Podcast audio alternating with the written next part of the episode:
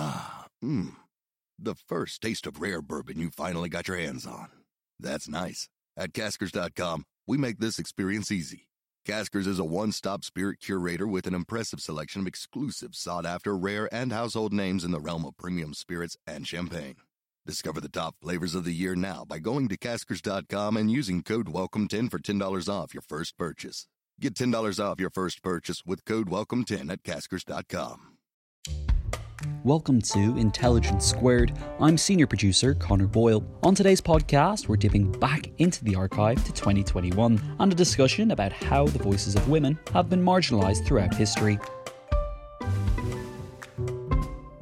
In 2021, the Cliveden Literary Festival gathered speakers to discuss how narratives shaped by women deserve more amplification among historians. They also talked about how redressing the balance between genders to allow a more representative and accurate account of the past to come to light is not a simple task. The military historian Saul David was joined by historian Hallie Rubenhold, broadcaster and history buff Dan Jones, and historical writer Natalie Livingstone to discuss the issue. Here's Saul with more.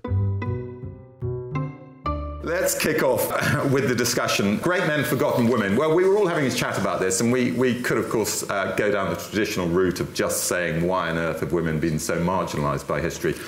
As indeed they had been, probably not so much anymore. We're going to widen the discussion out a little bit further um, to really asking the question, what is history all about, actually? I mean, I write military history, and you would have thought, well, of course, military history, generally speaking, apart from the odd martial uh, female character, uh, Elizabeth I, the Amazons, uh, the Rani of Jhansi, who I wrote about in, one, in my book, The Indian Mutiny, my, my, stories have really been about men fighting wars.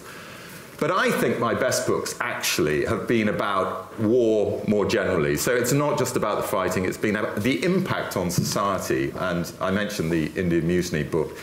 One of the things that attracted me to writing the story of the Indian Mutiny, the Great Rebellion of 1857 in India, was the uh, the sense that it wasn't just a fight between soldiers. This was a whole society, that is, British Indian society, caught up, and also the Indian civilians themselves. I mean, it's, no one's ever done the, the, correct figures on how many people died in that conflict, but it was at least a million and it was possibly more. And the vast majority of those uh, casualties would have been civilian casualties. So this is like a kind of Second World War horror show. Now, if you move on from that story, and I, I, briefly mentioned the Rani of Jhansi, I mean, one of the great heroes in British Indian history, one of the, the four uh, great heroes of the, uh, of the so-called War of Independence, um, which is how the Indian Mutiny is remembered today in India, is the Rani of Jhansi. You'll see statues to the Rani all over India. She certainly hasn't been forgotten by history. Now, move on to a more recent book of mine, uh, Crucible of Hell, which is my last book. I did promise I wasn't going to talk about my books, didn't I? uh, I, I have to apologize, but it's sort of relevant to the discussion. One of, the, one of the things that, again, I found completely compelling about the, the information and the evidence in that book was the uh, the sense that this was a, an island in which the whole community was caught up in the fighting. So there were as many sources that dealt with the civilians on Okinawa, almost the final battle of the, uh, of the Second World War, as there were the soldiers, the Japanese and the, and, and, the American servicemen. And also, interestingly enough, I found a number of wonderful sources dealing with the wives of the kamikaze pilots, for example. What were they thinking? You know, how did they take their leave of these men as they went off to war? So their roles in the story were important. And I, I I'm mentioning that to say that even a military historian has got to a point, certainly over my career, where women are becoming increasingly important in the story. But we'll just move it across down the line and just a few general observations about great men, forgotten women from, from each of us before we widen the subject out. Hallie, I, I, wanted to just uh, respond to something you were saying about military history. And, and often I find when I'm, I'm writing books, when I was writing uh, Lady Worsley's Whim, Scandalous Lady W, and I had to do some research into 18th century military encampments and specifically to understand what women were there and what the women of the officers were doing. And it's sometimes very difficult to get a handle on, on the female perspective within military history. And, and that in itself, you know, needs really to be redressed and, and rectified. You know, the female experience has for the most part, been written out unless the women are queens or leaders yeah. of some description. And I mean, but this speaks much uh, to a much larger problem in general, which I think is the fact that we tend to, or we have, defined history uh, unquestioningly as the great deeds of great men, and often in this country and in Western history, the great deeds of great of white men as well. And and so when you when you give that definition to a subject which is, dare I say, a humanity, you know, a humanities subject. And one thing about the humanities is we know that the humanities are called that because they inform us about the human experience. So why is it we're focusing so much on the experiences of elite white men when history should be the story of all of us? It should tell us what it means to be human. It should look at what the general human experience is. And to think of it in the very narrow framework that we have traditionally thought of it in is, is incredibly outmoded. So when we broaden it out, I think there's, inc- there's room for everybody for everybody's history, not just women, but everyone else. Okay, you're going off message a little bit because we're, we're going to widen it out in a while. But I want you to talk a little bit about you because you very much bucked this trend. Let's face it, and and so is Natalie, and we'll come to Natalie in a moment. Um, you've almost always written about women. You, Yeah. you, you've written about women who weren't necessarily at the, at the top of society. In Yeah. fact, in many cases, it's the opposite. So why did you do that? And I, I, you, you seem to be implying you're a bit of an outlier, and frankly, most people haven't done that. Well, I, I don't think that's true. I think within academia, I mean, there's a difference between public history and, and academic history and what's going on in universities. And in universities, you know, this is this is the bread and butter of historical study, are, are kind of little niche areas that, that people drill into and really come to understand. But I actually feel when I've been writing that I want to bring something entirely new to the table. And so I look for entirely new stories. And so, yes, I have written about women in, in the Covent Garden Ladies, which was my first book. I looked at the Harris's list of Covent Garden Ladies, which were these little guidebooks to prostitutes in the 18th century. And they were short biographies of these women and their lives and how they lived. But through looking through that lens, you learn about so many things that have actually been written out of history. It's the people in the background, and women are the people in the background. For Lady Worsley's Whim, you know, I looked at Lady Seymour, Seymour Dorothy Worsley and a very, a very high-profile divorce separation case in the 18th century, but you know, largely from her perspective and what was going on. Um, with the five, I looked at the five victims of Jack the Ripper. Um, I think whenever you look at a period in history through somebody else's eyes, and especially through women's eyes, you get a completely different sense of what was going on because we get one half and then we can get the other half if we look at women. Dan, um, to what extent is, has your work um, borne out this great men, forgotten women tag we're, we're wrestling with? Well, I was talking to my American publisher the other day, Penguin Random House in New York, and they said, I'm out of contract at the moment, in case anyone's interested. and they said, uh, so it's a good job we've published some of your books. I said, why is that? I said, because you're a white guy writing about white guys killing white guys, and uh, we'd never sign you. No. so, um, look, uh, I've got a few remarks. The first thing is that history is a sort of, I'm going to get quite philos- philosophical quite early. History is a sort of therapy for society, right? And it reflects, the, the way that we look at what happened in the past reflects what we're thinking about ourselves at present. It's also, for books like these, uh, a commercial proposition. It's a business. And so you go with what the audience wants to read. Now, Hallie, I don't quite agree with you that academic history and, and trade history are, are, are different, different places on this. Because at the moment, the big drive, as I see it, uh, across publishing in trade certainly, and in television, where I, you know, in television like drama production, I did a little bit of work, is for the stories of women, the forgotten stories of women. So this is the absolute zeitgeist at the moment. So it's like this is the worst time in publishing history to be a white dude writing books about white dudes slaying white dudes. Nevertheless, there are still loads of like white dudes who want to read that stuff. So I'm, I'm not totally depressed, is what I'm saying. Uh, I'm slightly hedging my bets and, and broadening. No, look, I write medieval history, and, and medieval history is a good case study because there were powerful women in the Middle Ages. uh, and it is to some degree possible to write their stories. Uh, it is not as possible as many people who write those stories would have you believe, because it involves stretching evidence to a point at which it barely holds sometimes. However, it is still possible. But you've got to accept that with the Middle Ages, so this book is a sausage fest. Come on, I mean, it, it's like it's it's it's men. It's this is the greatest hits of the Middle Ages, and it's almost entirely men. Now, that's not my fault. I'm writing about the Middle Ages. And I'm going to make the Middle Ages a totally patriarchal, sort of man-driven society. And, and I, am being uh, fatuous and flippant, but I'm, I'm driving at what I think is a serious point uh, about history at the moment, which is you have to be careful when you're writing history that you don't overimpose what you wish that history had been mm. or fall into the sort of shrill mode of telling off history for not having matched up to current mm. pieties. And you have to sort of also be honest about what, uh, what societies were like. But I think, you know, we all do that.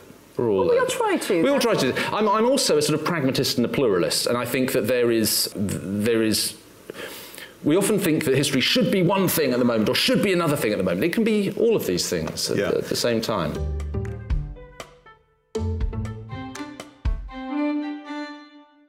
Intelligence Squared is a tight knit team doing big things, and it means we're always looking for tools that can help streamline managing tasks. That's why I want to talk to you for a minute about NetSuite. NetSuite provides cloud based software to get things moving. Maybe your business has been humming, but you can feel things are falling behind a little bit. Or perhaps your team is getting snowed with manual tasks and closing those books is taking forever. If this sounds like you, you should know these three numbers 37,000, 25, 1. 37,000, that's the number of businesses which have upgraded to NetSuite by Oracle. 25, NetSuite turns 25 this year. That's 25 years of helping businesses do more with less, allowing them to close their books in days, not weeks, and drive down costs. And one, because your business is one of a kind. So you get a customized solution for all of your KPIs in one efficient system with one source of truth. It means you can manage risk, get reliable forecasts, and improve margins. It's everything you need to grow all in one place. NetSuite is now making an unprecedented offer to make more of that kind of thing possible. Right now, you can download NetSuite's popular KPI checklist designed to give you consistently excellent performance absolutely free at netsuite.com slash squared. That's netsuite.com slash squared to get your own KPI checklist. netsuite.com slash squared. Ah, mmm. The first taste of rare bourbon you finally got your hands on. That's nice. At caskers.com, we make this experience easy. Caskers is a one stop spirit curator with an impressive selection of exclusive, sought after, rare, and household names in the realm of premium spirits and champagne. Discover the top flavors of the year now by going to caskers.com and using code WELCOME10 for $10 off your first purchase. Get $10 off your first purchase with code WELCOME10 at caskers.com. I mean, I, I have to confess, I went to a rather bizarre event earlier this year run by Al Murray and uh, James Holland, both friends of mine, and it was about a thousand white men, mostly bald, turning up to celebrate stories of the Second World War that, generally speaking, were about yeah. British soldiers doing well. now, I was partly responsible for, you know, for for whipping up the excitement, so to speak, of, of the crowd there because my book, um, I'll just show you it again in case you've forgotten the, the title. Would you tell us some more about it? it? Is, is, a, is, uh, is full of those sorts of stories. So I, would absolutely endorse what Dan's saying up to a point. I mean, not up to a point, I am endorsing what Dan's saying. There is room for writing that sort of history. There is a market for it. People want to hear, hear about it. And the other really obvious point that I'll come to you in a second, Natalie. Sorry to sideline you um, while I, no, while, I, on, while I just riff for a while. Um, I mean, the other really obvious point about what, what we write and why we write, and this this sort of informs what, what Dan's just said, is it's really about the sources that are available. We we love as historians rich sources in which mm. you've got, you know, you've got the human detail of people's lives. Now um, Hallie has, has laboured long and hard to get that sort of detail from people who are less obvious and more marginalised by society. But the fact is, the reality is, the, the real majority of the vast majority of sources come from people who were educated, who generally speaking came from the higher echelons of society. That's why we still have their records today, um, because they did come from a certain uh, strata of society. So you can make inferences and you can rebuild people's lives using other sources. But if you want that human source, that, that actual, you know, diary, letter, memory, it is going to come from uh, people. So we're not really talking specifically gender here, but we're partly talking gender, but we're also talking about Class. Class really, um, which I'm sure we'll come on to in But a if you restrict it to that as your, as you know, I think the, the big the big mistake that I was I what I was told when I was doing my postgraduate work was that like oh well you know you can never tell the story of the working classes in this country the marginalized people you know women because they didn't leave diaries and memoirs. Yeah. Well that's a you know I mean yes that's true. a heap of- but it's a heap of old pants really Yeah. because you know I'm especially now with digitization. I mean, what we have to do is really think laterally about how we're going to access these stories and how we're going to start piecing them together.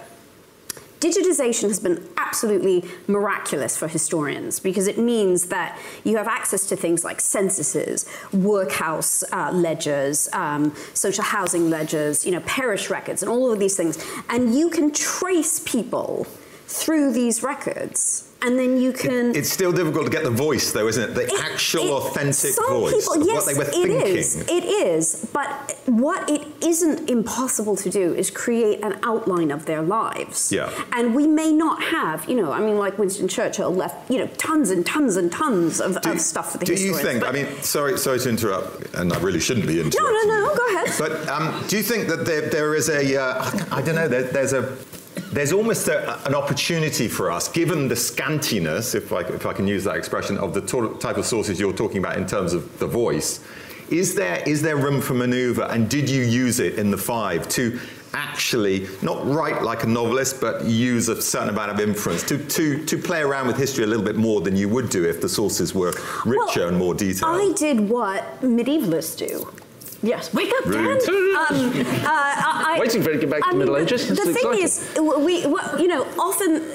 So again, when I when I was doing my postgraduate work, I happened to be in a department in Leeds. Was there was a big medieval studies department, and I learned from the medievalists about what you do is like, you know, you may not have very many documents, but what you may have are, you know, uh, uh, plans of a, of a Cistercian abbey, and then something that somebody wrote about the Cistercian abbey, and then somebody's excavated that, and they may have found the remains of somebody who lived there, and you use pieces and other sources to help put together a bigger picture. So here, you know, we may have another Cistercian abbey, you know, that uh, monastery that's, you know, got all of these records. And then you've got this one. And so you can say, well, you know, we know this was built at about the same time, it would have had a similar experience, and we can apply that to other times in history as well, and other people whose lives may not be as well documented. So there's no reason why we can't do it for the Middle Ages or, you know, for ancient Rome or something like that, and not do that for more modern periods. I do remember um, Tom Holland telling me years ago, his wonderful book Rubicon, which I'm sure many people in this room have read, uh, that he, I mean, he was a novelist before, and actually, well, three of us. Uh, I don't know about you, Natalie. Have you uh, written fiction yet? Are you planning to anytime soon? it maybe is the solution. Not so much, but Um, but I remember um, Tom saying to me, actually, you've got to think like a novelist when you're trying to reconstruct ancient Rome, which is why I asked you uh, uh, about the five and also Dan. You know, would you say the techniques of a novelist come into writing medieval history at all? Uh, a little bit, but I, uh, structurally, and I think that's a different. That's not the conversation we're having at the moment. No. I think. Uh, um, I don't want to mansplain to you, Hallie, what you were actually trying to say, No, but, please, you know, but you're not, not talking about acting like a medievalist. It's more like being like an archaeologist. Yes, but archaeology, medievalists. Medieval, rely there's a lot more archaeology. Yes, yes, to, up to a point. But there's, there, there is a surprising amount of document, but I don't want to argue about the Middle Ages too much. Okay, um, so Natalie, your your uh, your two books, first very successful. We know the second one's going to be successful because uh, film companies are already circling, aren't they? I mean, it's it's it's infuriating to those of us who've been writing books for years that you, your first two have been optioned. Is, is that correct? yeah, but who knows what's going to happen? I mean, the thing that is amazing listening to all of you, this is only my second book, so I've got very, very limited experience comparatively. But what did occur to me, and, and what I've done is almost diametrically opposed to what you've done. My two books are from the perspective of women of the aristocracy, Yeah. from the upper class. But what has occurred to me from my experiences of writing Mistresses of Cliveden and The Women of Rothschild are two interesting things. In The Mistresses of Cliveden, the stories um, that I uncovered about these five incredible women, they actually had just been hidden as a result of careless archiving, archiving or just la- laziness, or you know, men not thinking that the letters of their wives and their sisters and their mothers were important enough. Mm. So they just they just never got catalogued, and they were never as a priority. So actually delving into these archives and finding out about these forgotten lives and these forgotten stories, and you know the stories behind paintings like that, Anna Maria Shrewsbury and Nancy Astor and, and Harriet Duchess of Sutherland in the other room. That was that was fantastic. It was a wonderful accident of history to be able to discover it. In my second book, The Women of, Roth- the Women of Rothschild, the reason that the women's sources were actually not available was because of a specific exclusion. So um, in, the, in 1812, when the founding father of the Rothschild dynasty died, he wrote in his will, he basically excluded all women from the bank, from the family, and therefore relegated the women of his family to footnotes in history. So it was a very different process. This was about trying to uncover secrets that had actually been imposed and it was a kind of fatwa put on the women of the family that their stories didn't count as much as, as, as the men's. Mm. Okay, shall we um, let's let's widen this out a little bit because I think we're all basically in agreement that um, uh, women have been marginalised, but in my view, less so now. And as I already pointed out, even in military history, there's an attempt to build in all bits of the story. And, and by the way, just to to uh, emphasise the point, I wasn't just talking about women in the story that came from upper classes or maybe even the middle classes. There are still definitely there are sources, uh, certainly from the 20th century, in which you can build a much more rounded picture of how war impacts people from all kinds of societies. One of the one, one of the things that I've started doing in books now is having a kind of postscript, which uh, including this one, in which w- what happens to these guys and where do they go afterwards. And a book that's coming out next year is about um, American servicemen who fight in the Pacific. And what happens to them after is almost as interesting as what happens to them during the war because not a single one of them is untouched, and therefore, uh, by their experience, maybe not surprisingly, and not a single member of their family is un- untouched by the experience. And just to make one last comment before I ask the specific question of the, of the cast about going back to this book for a second. So that book was published a month ago. And since then, I've been contacted by the daughter of one of the key figures in the story, who I didn't know existed, mainly because she lives in France. And she's got this wonderful memoir that her father wrote, which I wasn't able to use in this book, sadly, but it will be, and some of it will be in the paperback. Anyway, the broader point I'm trying to make is that her life was massively impacted by what he went through in the Second World War. Extraordinary stories amazing bravery, but he did not come home unaffected. And maybe no one does come home unaffected by war, but it's, it's the experience, it's what happens next that's interesting. So her life has been, uh, and her relationship with him was materially affected, you know, massively affected by what he'd gone through. And so her lived experience thereafter. Now, is there going to be a massive chapter in the book? Would there have been a massive chapter in the book? No. But there is an opportunity to emphasize. Uh, for, so, for every guy who went to that event that I was talking about last month, who glorifies to a certain extent in war, and particularly Britain's role in war, um, good or bad, you need to understand the consequences as well for, uh, you know, for uh, the generations that come after and the children, uh, the wives. Um, so I think that's a, that's an important element that can that can sneak into military history. Anyway, enough of that. So let's let's move on then. We could talk about a couple of things, but let, us just ask the general question because maybe this will tease out some interesting uh, themes in relation to the marginalization of people and characters in history. So, so what do we think history is for? I mean, Dan's already touched on this, but let's start with you, Hallie. I mean, what is history for? What should it be for? I mean, how useful is it for us? Why do we all love history? Is it just stories, great stories? Well, it, fundamentally, history is great stories. It, well, it should be. I mean, that's what brings us to history. I think a lot of us who write public history know that often, you know, the way in which you access, uh, way, the way in which people access history is through, you know, great stories storytelling. So, you know, I mean, I think I came to history through a number of different routes, but one of them was watching period drama. That's the way in which a lot of people come to it, or Yeah. reading novels. And then suddenly you want to find out more about it, and then you read nonfiction, and then suddenly you're doing a history degree, and then you're doing another history degree. And that, so we're, it's kind of the gateway drug, you know, these, these, these, like, these things that lead you into acade- academia and academic, you know, deep study of history. But history is, I mean, I think the problem is that that sort of gateway, I think, is often reliant upon the great deeds of great men, the retelling of the same old stories again. So that very, very narrow definition, as I as I stated before, of you know uh, what kings and generals, you know, and some women who were queens and sometimes very powerful mistresses did, and we tell these stories over and over again to the exclusion of almost everything else. And so what happens is that when we, you know, there's this commercial imperative that obviously, you know, when people write books about this stuff, when television programs are made about it, it's often because people have a touch point with that. They this is what they learned. They learned about the Tudors in school. They learned about the Second World War. They learned about the Victorians. So, you know, let's give people things that they know. But people are interested in, in stories which aren't just rehashed over and over again. So I think we have to completely redefine how we think of history.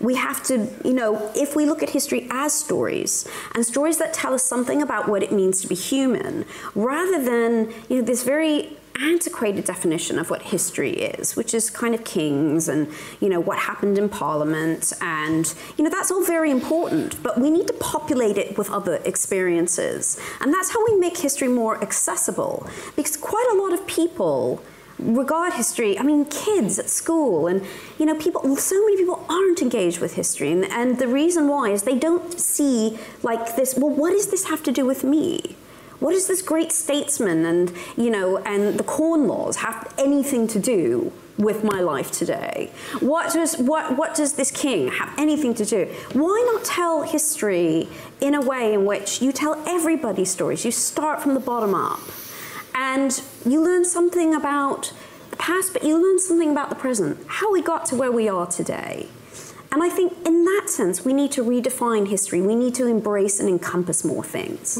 Okay, so changes to the curriculum. I mean, you, that's what you're, yeah, sort of, you're I think suggesting. fundamentally, fundamentally, yeah. Dan, what's your Well- feeling? There is a reason why we tell the same stories over and over again.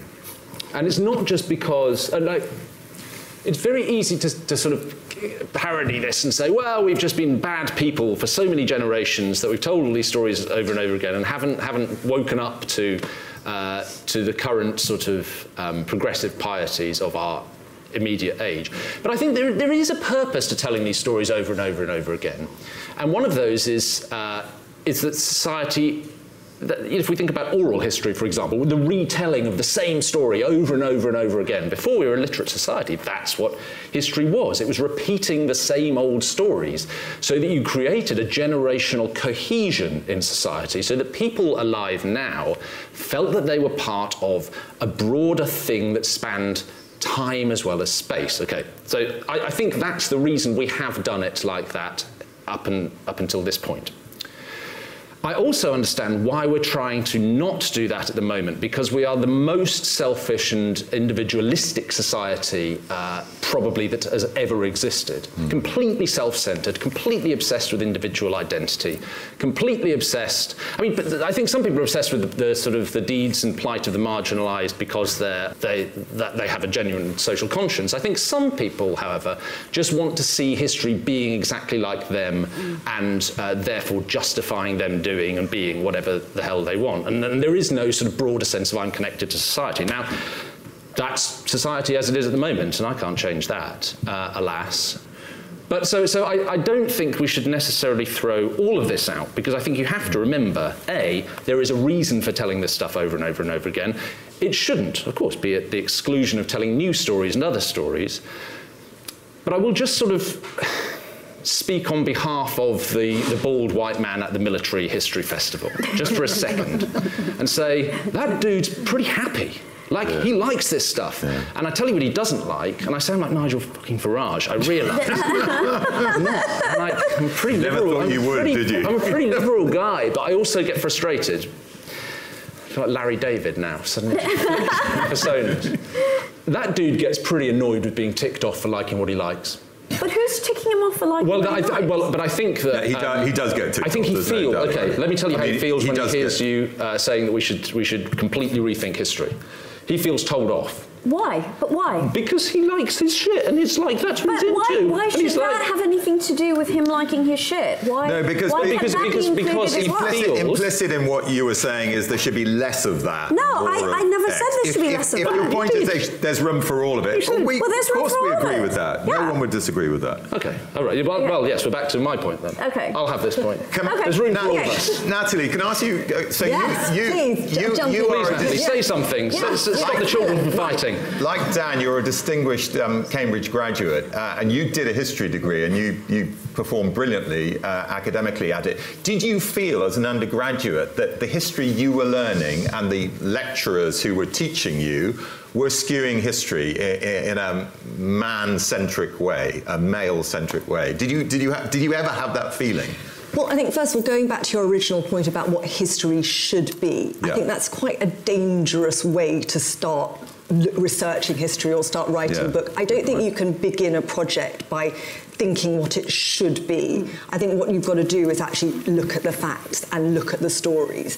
And actually, for me, what I've tried to do is write the stories of humans and the human experience and the individuals. So there's no agenda for me. It's not about you know where I think they should sit in the in the social spectrum, or what, I'm not trying to make a point. All I'm trying to do is tell the stories of these people in the most accurate way I possibly can, according to their letters, according to their diaries. So it's really very little of my voice and all of their voice. So um, I would never approach history as a, as a should. It's, it's what I what I find.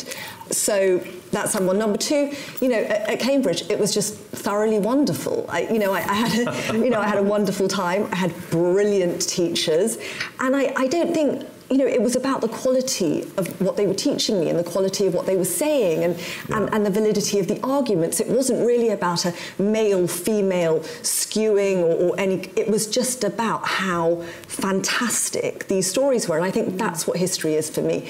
It just comes down to storytelling. Yeah. And if it's good storytelling, based on great facts and reliable sources and it's beautifully researched then it's then it's then it has as much right to be on the bookshelf as anything else. Yeah. Yeah, yeah, yeah. totally I think, agree. I think, and can I say something in defense of Dan's book as well which is which is which the Bible is, for the white guy. there is a Here reason there is a reason why people watch Game of Thrones which I and like and I honestly think if I were teaching you know, if I, if I were teaching, you know, GCSE students and I said, you want to watch the most, you want to watch like the most historically accurate uh, television series about the Middle Ages and about the way people lived their lives, the middle, the middle, the, the mindset of the Middle Ages. Watch Game of Thrones. Is, it, is that It's fair because- to say? Because before you answer that, Dan, one quick comment. Because although want- it's totally fictionalized, I want to say that as a disclaimer, total, and it has nothing to do with the Middle Ages, it, it manages to get into that world. And, um, and I think that it's no coincidence that um, the cover of your book, if you want to hold it up again. No, no, no, you Yeah, have yeah. to. I'll just keep it up for the Is rest of the... there, there's a direct, you know, through. I mean, what I'm saying is that there is a there's this idea that you know, fantastic stories come from real life, and that you know, history is full of these fantastic stories. Hallie, what, what Game of Thrones does so brilliantly, as you know, and anyone in this room who's seen it will know, is uh, actually the most important and interesting figures in, in that series are women. They are the they are the heroes, really, or the heroines of, of the story.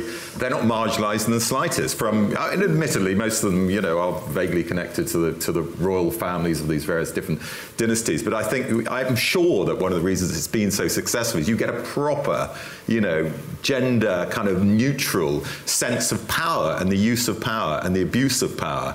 And actually, of course, the best figure in it is Cersei, who's, you know, absolute monster, uh, but she's a woman, and that's okay to say because some women are monsters. And while I'm on that subject, I just want to remind everyone that Margaret Macmillan uh, was asked a question very recently. So Margaret Macmillan, you know, the distinguished Oxford historian, I think. Uh, is, that, is, that right? I think she is. Um, and aunt of Dan Snow uh, was asked Not the other day if she felt that the world would be a better place if women ran it. In other words, if they were politicians and generals. And, and she said, absolutely not. Women are just as capable of, of the abuse of power and being sucked into the whole, you know, use and misuse of power uh, as men are. So, with that as an aside, we'll move on really to the last sort of stage. So does history need a rebrand? We sort of we've sort of agreed that it does and it doesn't. I mean, you think it needs a rebrand, but we don't want to get rid of all the good stuff. Oh, look, I think history's in rude health. I mean, I think we do a lot of, of, arguing with each other about it and about what it should be, and it usually comes down to should be it should be the way I do it. You know, that's what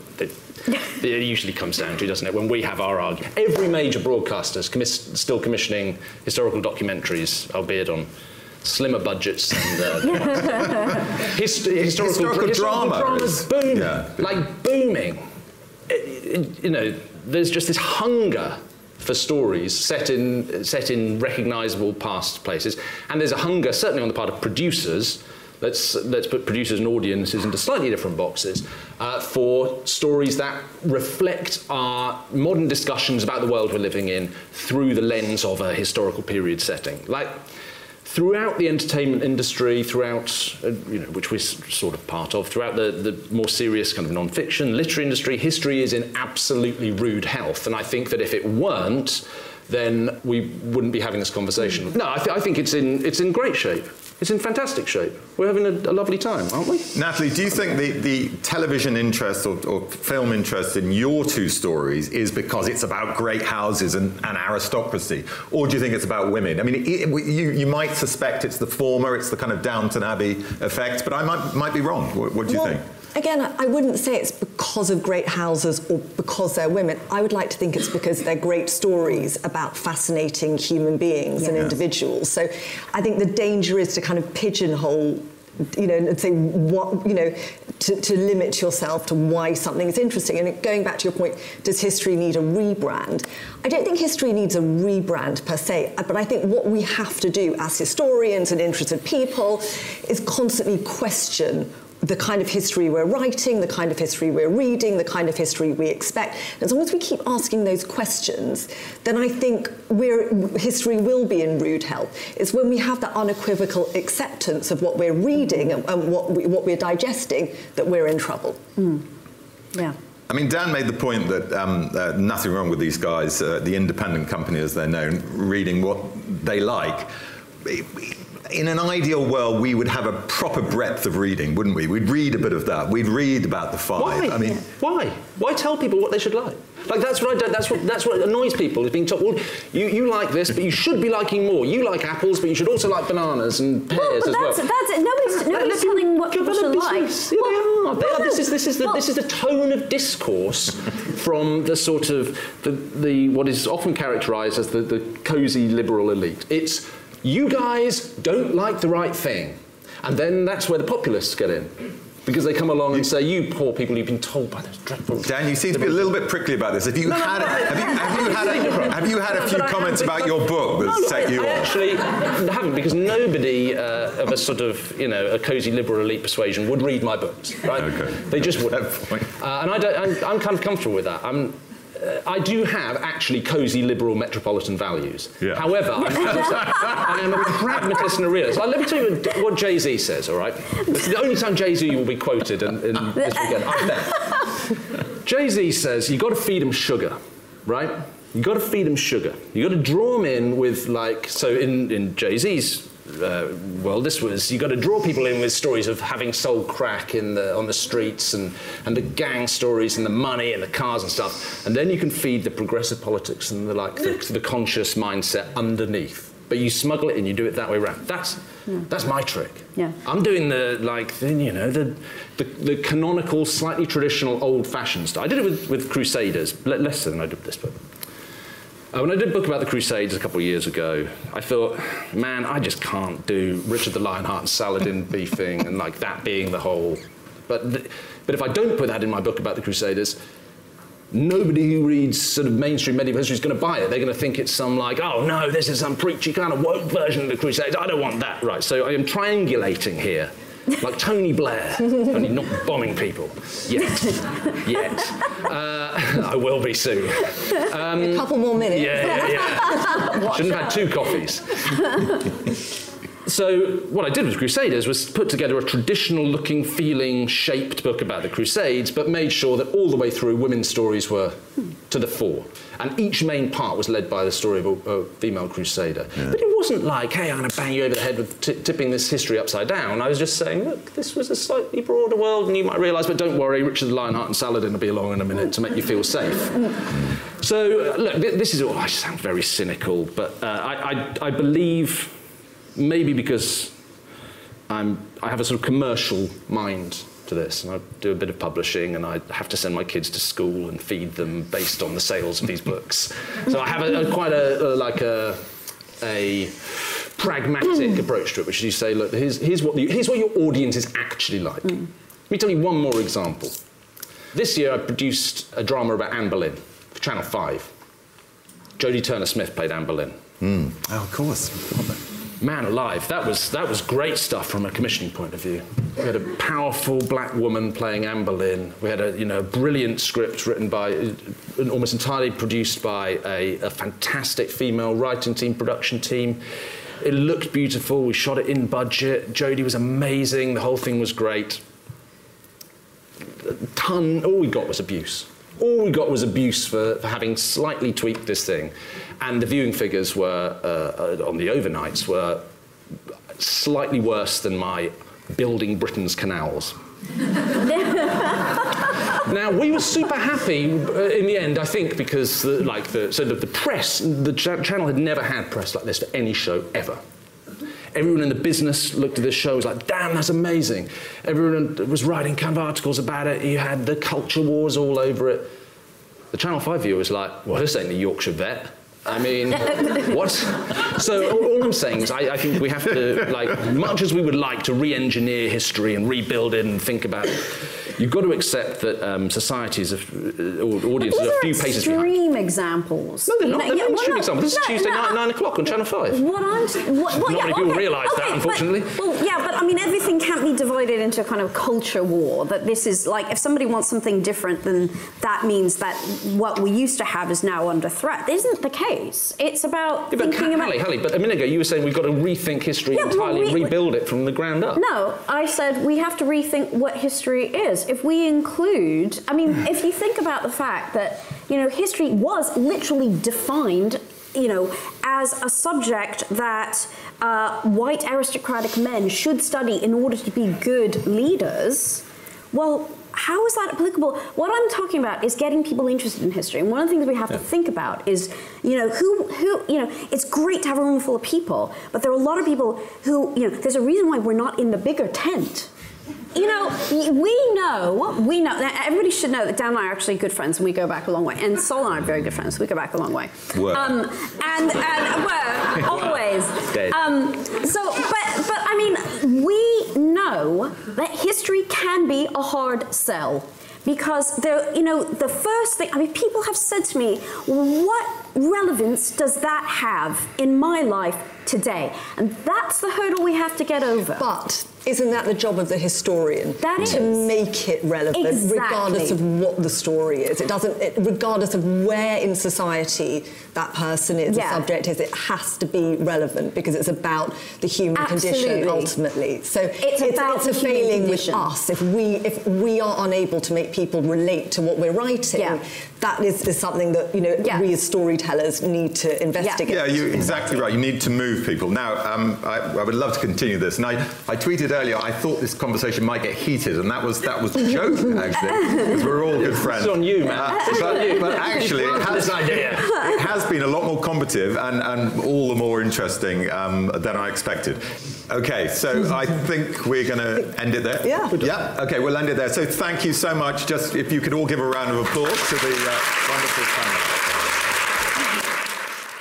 Thanks for listening to Intelligence Squared. We'd love to hear your feedback and what you think we should be talking about next, who we should have on, and what our future debates should be. Send us an email or a voice note with your thoughts to podcasts at intelligencesquared.com. And if you'd like to hear more, attend some of our live events, or peruse our 20 years of back catalogue featuring some of the world's great minds, then just head over to intelligencesquared.com.